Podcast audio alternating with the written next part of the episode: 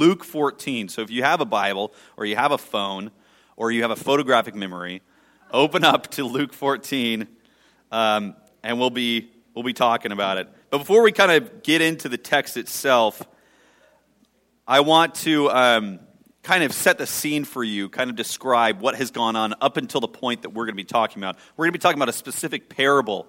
A parable is like a story, a parable that Jesus tells. We're going to be looking at that, but I want to talk about what has led to this moment. Jesus has been invited to Sabbath dinner at a Pharisee's house. Um, and as you found out last week, whenever you invite Jesus to a party, to a dinner, stuff starts to happen. He's a very disruptive person. He does not sit still, right? He does not follow the rules. He starts uh, making noise, he starts making waves. Be careful where you invite Jesus. Everybody wants to, Jesus around, right? Everybody wants Jesus kind of hanging out, but they don't really want him to speak. They don't really want him to act. They just kind of want Jesus in the background. Um, in the last local election, I had the chance to talk with uh, one of the gentlemen who's running for mayor, um, and uh, we were he got introduced to him at a uh, fundraising event. And uh, when he found out that I was a pastor, he, had this uh, spiel that he kind of went into about how if he was elected, he was going to allow us to advertise, uh, you know, our Sunday morning service in all the local hotels. We were going to get a TV spot or something like that. Um, and I could tell by the way that he was kind of pitching this idea that he kind of wanted me on board, right? I mean, like I look, I I'm a pastor, like I don't have that much influence, but but I do have a little bit of you know street cred. You know, I, I have a little bit of legitimacy because I'm a I'm a pastor, and so I could tell he was kind of looking for me to kind of join up with you know. What do you think about this idea? I've got this idea we could advertise services if you know if I'm elected mayor, and um, having the church on your side uh, always provides a bit of moral legitimacy to your actions. People want to feel like they have a moral agenda. It helps politicians. And so after he was done talking, he asked me what I thought, you know, about his plans. And I said, um, I said, well, what are you doing for the homeless in this city? And all of a sudden, he, he had other people that he wanted to talk to. When you, Jesus is not content with being somebody on a wall, uh, giving you moral superiority, giving you moral legitimacy to your actions. Jesus is constantly going to be kind of poking a little bit, being disruptive, upsetting your dinner service. That's what Jesus is about. People want Jesus to be present but silent, and he absolutely refuses to do that. So Jesus is at this party, okay? And the first thing he does is he he turns to the other guests and he says, You know, I noticed something, you guys. I noticed that when I got here, everybody was trying to get the best seats at the party, right? The seats that are closest to the host, the seats with the highest honor. Just FYI, Jesus goes, FYI, in the kingdom of God, the people the highest honor are the people who are sitting in the back. People who clamor for the seats up front, they're the people that are going to be excluded. They're the people that are going to be reduced in honor. So when you guys get into a party, look for the worst seats because those are the seats that have the greatest honor in the kingdom of God. And uh, after he does that, he turns to the host, right? He turns to the host and he goes, You know what? Another thing. I noticed that you invited all these honorable, respectable people in the community. Is it because you want them to pay you back? Is it because you're assuming that, that they'll invite you to their party next? Like, if you really wanted honor in the eyes of God, you should have invited the people who can't pay you back the poor people and the crippled people and the blind people because they could never pay you back. So that way, when you appear before God in the last day, you'll receive honor in front of Him. But I suppose you're more interested in receiving your honor here from these people than you are receiving it from God. In other words, Jesus says, start being kingdom minded instead of being earthly minded. Are we more concerned with our coworkers' opinion about us than we are with God's opinion about us? Brothers and sisters, God doesn't care a whit for how many degrees you have, the number of digits in your bank account. He does not care about how many rosaries you've prayed. He doesn't care about how many people you've converted. He really doesn't care about those things. He doesn't care about how many Beth Moore Facebook posts you've shared. Thank you, Katie. Albert Einstein said, Try not to be a man of success, try to be a man of value. Jesus says, Stop being concerned with self elevation and start being concerned with God elevation. Stop being concerned with self elevation. Start becoming concerned about God elevation. When you invite Jesus into your house, you better be prepared because he's going to start pointing things out. And all of a sudden, the room gets pretty quiet, right? As Jesus has berated the host, berated the guests, and we feel kind of sorry for these guys. And it's in this moment that there's this guy who speaks up. This poor guy, I feel kind of bad for him. I Imagine he's just sitting there, right? And he's like listening to all of the all of the things that Jesus is saying. You know, he's he's going on on the host. He's basically taking over this party. And the guy's kind of sitting there and he's getting kind of, you know, embarrassed.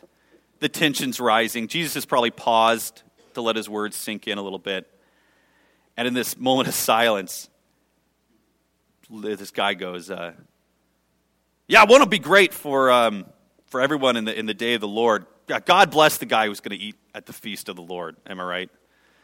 You know, it's sort of like, uh, gosh, uh, well, I'll drink to that. Yeah, like, man, Jesus, uh, you know, this is awkward pause. And all of a sudden, this guy jumps in, and Jesus turns to him and goes, Yeah, you know, I'm, I'm actually glad you brought that up. Um, I have something I want to say about that, actually. And so he goes on and he tells a story. And this is Luke 14, 15. He says, When one of those at the table heard him say this, he said to Jesus, Blessed is the one who will eat in the kingdom, uh, in the feast of the kingdom of God. Go on here. Verse 6, it says, or verse 16, it says, Jesus replied, A certain man was preparing a great banquet. Let me tell you a story.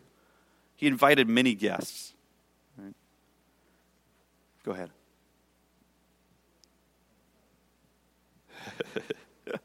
At the time of the banquet, he sent his servants to tell those who had been invited, Come, everything is ready. But they all alike began to make excuses. The first said, I've just bought a field, and I must go and see it. Please excuse me.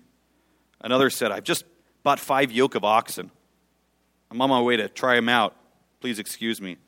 And still another said, I just got married, so I can't come.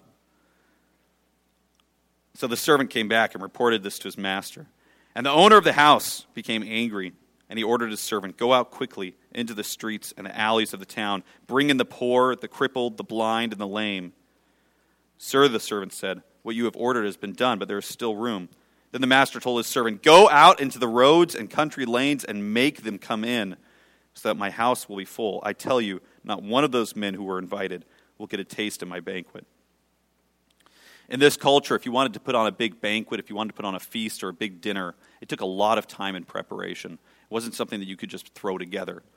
Um, so it could take months to prepare this. You had to butcher animals, you had to bake bread, you had to make dishes, you had to find vendors to sell you fruit and vegetables, you had to cook everything. So it was imperative that you knew exactly how many people were coming to your party. Because it makes a big difference if you're going to kill two cows versus one cow. If someone brings an uninvited guest, you can't just run to Safeway and buy another chicken. Like, the time for food preparation has ended, right?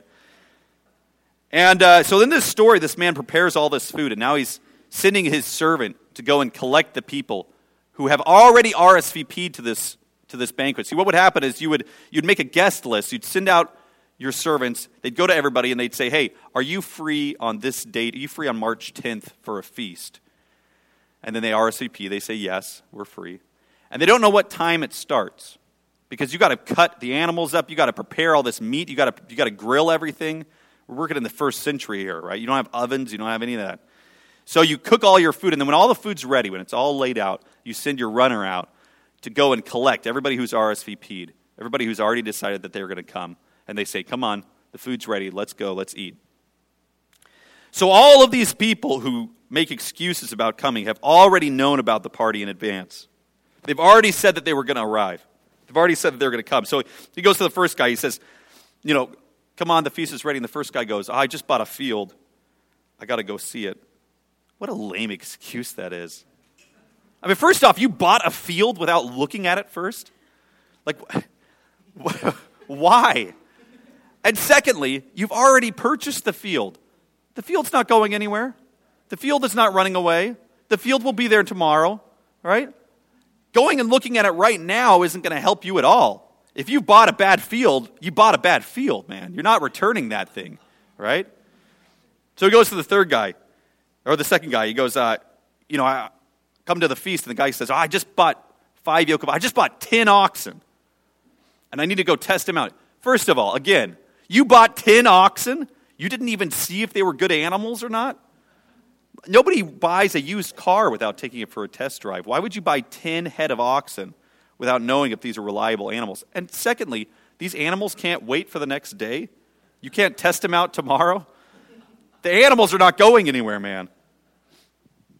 Another lame excuse. No one's returning animals to Walmart. So he goes to the third guy. Come on, the feast is ready. The third guy's got the worst excuse. The third guy doesn't even apologize. All he says is, I'm married, I can't come. Right? if you're married, okay, how soon was, how, how lately did you marry this person? How quick was this wedding? Because you knew about this party months ago. Did you just decide last week to get married to this person? Or in your mind, did you assume that your wedding would be a lot shorter than it was? Did you, did you assume that maybe the party was a week earlier than it actually was? This is a lame excuse. And secondly, you couldn't invite your wife to the party? She can't come along? She could come hang out? No, I'm married. I can't come. I'm sorry. Not even I'm sorry. I'm just I'm just married. So now this guy's in a bind, right? He's made this banquet. He's invested in this. It wouldn't be unheard of to go into debt to prepare one of these banquets, one of these feasts. It takes a lot of time and a lot of effort and a lot of people. He's made all this food, and now he has no one to eat it. That's a problem, right? It's going to go to waste. So he tells his servant, Go out into the streets. I need guests. Go find guests for this wedding. Here's the reality the excuse makers, the people who are making excuses, were successful in the eyes of the people around them. They were landowners, they were people who had wealth, people who could buy 10 oxen at a time. They were people in recent relationships, successful relationships that were going well. They were successes in the eyes of the world, but they were failures in the eyes of Jesus. And instead, the man says, I'm going out into the streets. And who am I going to pick up? Who are we going to find in the streets late in the day, just hanging around? The loiterers, the people without jobs, the homeless people, the people who are lame and can't work, the unsuccessful people, the people who don't have plots of land and heads of oxen, and they don't have relationships, they don't have wives to go home to. These are lonely people. The outcasts of society, bring them in. See, the rulers of this world have their eyes on people who are successful, but God has his eyes on people who are humble. People who are humble. In this world, the physically disabled are relegated to the back row of society. But in the kingdom of God, they're put in the front. That's exactly what Jesus is talking about. In a most literal sense, that's exactly what he's talking about. People who have been historically used and abused are precisely the kind of people whom the, the man who is putting on this feast is inviting to come and partake. In the first century, uh, if a wealthy Roman family had a child out of wedlock or they, one of their daughters became pregnant, or if they had a baby girl that they didn't want, they would take that baby and they'd put them in the market square. Uh, they just leave it in the market square. And what you could do if you wanted to, you could go and you could collect that baby and raise it as a slave. It was a way of helping a wealthy family get rid of unwanted children, and it was a way of helping another family get a slave. Uh, the earliest accounts, the earliest secular accounts that we have about Christianity, the very, very first thing that we discover outside Scripture, the very first thing that we hear about Christians is that they're known for going into the marketplaces and picking up these babies and raising them not as slaves but as their own children. From our very, very first years, we were known as a movement which takes the people who've been pushed outside, the people who've been cast aside, the people who society believes are unfit or unwelcome or unworthy, and taking them and giving them a place of prominence and respect and love. Taking people who have no home and giving them a home. Taking people who would die and giving them life. That's what we're known as as a movement. That's what the power of Jesus does. It doesn't just do it here in our society today, it's done it in the earliest societies, it's doing it through history. That's what Jesus does. That's what the power of Christ does. It takes people who are excluded and makes them insiders. But even these social rejects, the people whom the servant has gone out and collected, even they are not enough to fill the house, right? the servant says, I, have done it. Everything that you've ordered has been done. There's still room. And so he sent out again, but this time it says he sent to the roads and the country lanes to compel them, to compel whoever he can find to come inside the, the feast. This is a commentator. This is uh, uh, we have a little library here. There's a commentary on here on the book of Luke by Justo Gonzalez, and I, I love it, and uh, you're free to use it. But this is what he said. He said, The image of compelling people to attend the banquet is both realistic and significant. In a society of profound social distinctions, the unworthy would not dream of attending a feast given by the rich and honorable. When you invite an immigrant maid serving a wealthy employer to sit at the table with the family, she'll probably feel awkward and reluctant to accept the invitation. After all, the table is not supposed to be for her. It will take persuasion, probably even some pressure, to get people to accept such an unexpected invitation. In uh, 1918, Aimee Semple McPherson, who founded this denomination, uh, was doing a revival down in Key West, Florida, which is a little island just off the southern tip of Florida. And um, she did a revival there. she was just starting out in sort of her evangelistic uh, ministry and becoming very popular. People wanted to go see her uh, and watch her preach. And so she did a revival in, in, a, in a nicer part of town. And then after a week or so, she decided, you know, I'm going to I'm going to do a revival in the other side of town, right? This is Florida in the 1910s, very segregated. She said, I'm going to go into the black side of town and do a revival there. So she went over into the black side of town, set up her tents. And what happened was a lot of the white people who had gone to her revival meetings in the nicer part of town, they still wanted to come. So they showed up. They showed up to her tents and they came in and sat down. And all the African Americans who lived in that area of town were on the outside of the tent, waiting, watching. Right? Because they understood that a desegregated place if they were to enter into that, a desegregated place would cost them something. They were reluctant to come in. This is not supposed to be their table, this is not supposed to be their space. Aimee said that she had to go out and pull people to come in, but when they started to come in, people started coming in. And in 1918, you had the first desegregated, integrated church service in the state of Florida until 1967 because Aimee Semple McPherson refused to allow this segregation to keep people apart in the kingdom of God. That's what the Spirit of God does. That's what Jesus does. Jesus is unashamed and unwilling to allow people who've been pushed out to the margins of society to stay there. He takes them, he brings them in, compels them in. That's what happens. That's how it will be in the last days. Look at the streets, look at the alleyways, look at the country roads. Look at the outside places. Even today, as Christ's message is being shared with all peoples, God still says, Everything's ready. Come. Come. The feast has been spread. The invitation is ready. Come. Come and enjoy. Are we responding to God's invitation? I wonder. Even to this day, there are perfectly wonderful, fine religious people who have RSVP'd to the banquet of the, of the Lamb with their mouths. But when the runner comes and says, Come now, they hold themselves back and begin to make excuses. Even today, there are irreligious people, people on the outskirts, people you wouldn't expect, loiterers, who have now been receiving an invitation to come, partake, enjoy, be a part of this feast. Precisely because you shouldn't be invited. Here you are invited. That's the same Spirit. That's the same Jesus. He's there in the first century. He's doing it today as well. Lord, let me be ready. Let me be ready. Let my heart be prepared to meet with you. I pray that I'm not like one of the five virgins. Do you remember the story? The five virgins are ten virgins are waiting for a bridegroom to come, and five have oil for their lamps, and five think to themselves, I'll make it. And then it ends up being a lot longer of a night. And the women who didn't have enough oil have to go out and buy oil. By the time they come back, the party's already started and they're not allowed in. I want to be prepared that when the runner comes to me and says, Come, the feast is ready, the banquet's on, come now, that I say, Yes, I'm coming. I'm dropping everything and I'm coming. I want us to be there. I want you to be there. I want me to be there. I want to be prepared to meet my God. I wonder how many good and, and wonderful people will find something better to do that day, and how many despised and unworthy people will find themselves sitting there at a feast that they weren't invited to. Um,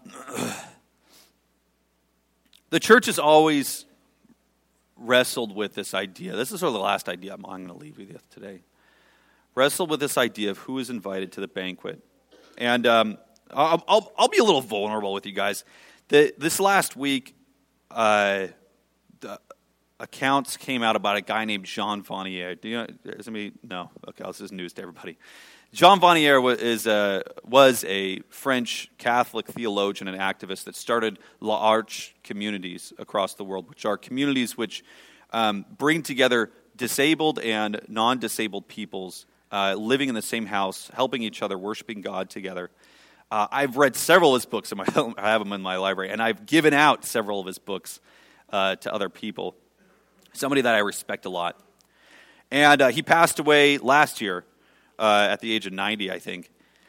But um, there was recent reports that came out this week that he had been found to have uh, sexually abused six women over the course of 30 years or something like that. And it leaves me with this uncomfortable wrestling. What do you do when the heroes of your life, the heroes of your faith, let you down?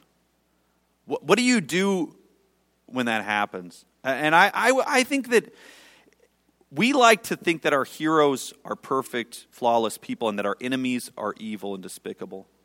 But the more that I learn about people, the more I, I honestly look at people, and not just my judgments about them, not just my presuppositions, the people I thought were enemies, I find something in them that I admire.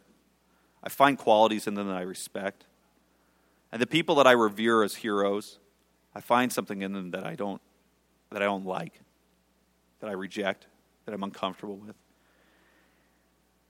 For a Pharisee, the world is very cut and dry. You have your righteous people, you have your unrighteous people. You have your worthy people, you have your unworthy people. You got your clean people, you got your unclean people. And the good and righteous and clean people are going to make it into the kingdom, and the unworthy people won't. The only problem, the only frustrating problem with that is that Jesus is sitting there, right? He's disrupting that view. He's saying things like, you know, honestly, there's a lot of really great people that are going to miss out because when the invitation comes, they got better things to do. And you know what? Honestly, there's going to be a lot of terrible people in heaven because when the invitation came, they accepted it. And that messes me up. Does that mess anybody else up? Everybody would like to count themselves among the righteous, among the worthy. And all of a sudden, we realize if we took an honest look at our own lives, we shouldn't be there either. There's another story that uh, Jesus heals a blind man, and a Pharisee who has a problem with it kind of brings up some issues. And Jesus says, you know, there's a lot of people around that think that they are seeing things, but they're actually blind. And the Pharisee says, "That You're not talking about us, are you? And Jesus says, You know, if you would have said you were blind, you would have been, it would have been evidence that you could see. But the fact that you're claiming to be righteous, the fact that you're claiming to be seeing, the fact that you're claiming to be an invited guest tells me that you're not. There's something powerful there, people. Who is coming to the banquet? I want to ask you, friends, not if you're righteous, not if you're blameless, not if you're on our side or if you're on the other side. I'm merely a servant of my master, and if anything, I count myself as unworthy than you. But I have a duty, and that is to ask you a simple question Will you come? The invitation's been set, the feast has been prepared. Now, will you come? That's a question we have to answer. That's a question you have to answer. I can't answer that for you. And you can make every excuse, every excuse in the book not to come. Brothers and sisters, there's a million and one excuses. Let me tell you something. Every time you find an excuse and it runs out of steam, there's another one right there ready for you to pick it up. You could go through every excuse in the book. But at a certain point, you have to ask yourself Am I going to come? Am I going to accept this invitation or am I not?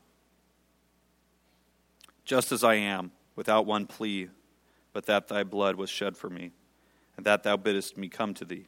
O Lamb of God, I come, I come. Just as I am, though tossed about with many a conflict, many a doubt, fightings and fears within, without. O Lamb of God, I come, I come. Just as I am, poor, wretched, blind, sight, riches, healing of the mind, yea, all I need in thee I find. O Lamb of God, I come, I come. Just as I am, thou wilt receive, wilt welcome, pardon, cleanse, relieve. Because thy promise I believe. O Lamb of God, I come, I come. And that same banquet set before you today. It's set before you every morning when you wake up, it's set before you every evening when you go down. We've had enough of excuses. Today is the day. Scripture tells us today is the day of salvation. Not tomorrow, not yesterday, but today. And so, brothers and sisters, will we come? Would you pray with me? For some of us, we need to even just say a prayer right now to say, Lord, I'm willing to come. So, would you just, in your own way, in your own heart or your own mind, if you feel the tug of God, an invitation to a feast that you have been neglecting, an invitation to come that you've been putting off and putting off and putting off, but today the Spirit of God is touching your heart and asking you, Will you come? Today again, you have another opportunity. And so I'm going to pray a prayer, and, and, you can pray it silently, you can pray it in your mind, you can pray it to your own heart. But if that's you this morning, would you just pray this prayer? All you have to do is say, Lord, I'm willing to come. I'm willing to come. I want to receive your invitation. I want to come. Please help me to find my way there. That's all you have to say. And Lord, I know that there's so many hearts in this place. There's so many lives here. Our, our lives are full. And in so many ways, God, we have all made excuses to avoid your feast. In so many ways, we've always put you off and put you off and put you off. In so many ways, we hold in our minds the heroes of our faith in an exalted position which they never should, never should have. And God, we repent of that. Lord, we repent of our excuses. We repent of our doubt. We repent of looking to people instead of to you. And so we ask, O oh Lord, would you come again? Would you bring us again? Would you compel us again? Would you pull us into your feast, O oh Lord, so we might be near you? So we might be near you again. Holy Spirit, would you come in this place? God, so many lives are in so desperate need of you. And Jesus, only you can bring satisfaction and love and resolution where we need it. So we submit our lives to you, God, and our hearts. Now, brothers and sisters, I want to pray over you. Oh God, to him who is able to keep you from falling and to present you before his glorious presence without fault and with great joy, to the only Lord and Savior, be glory, majesty, power, and authority through Jesus Christ our Lord before all ages, and now and forevermore. Amen. Amen.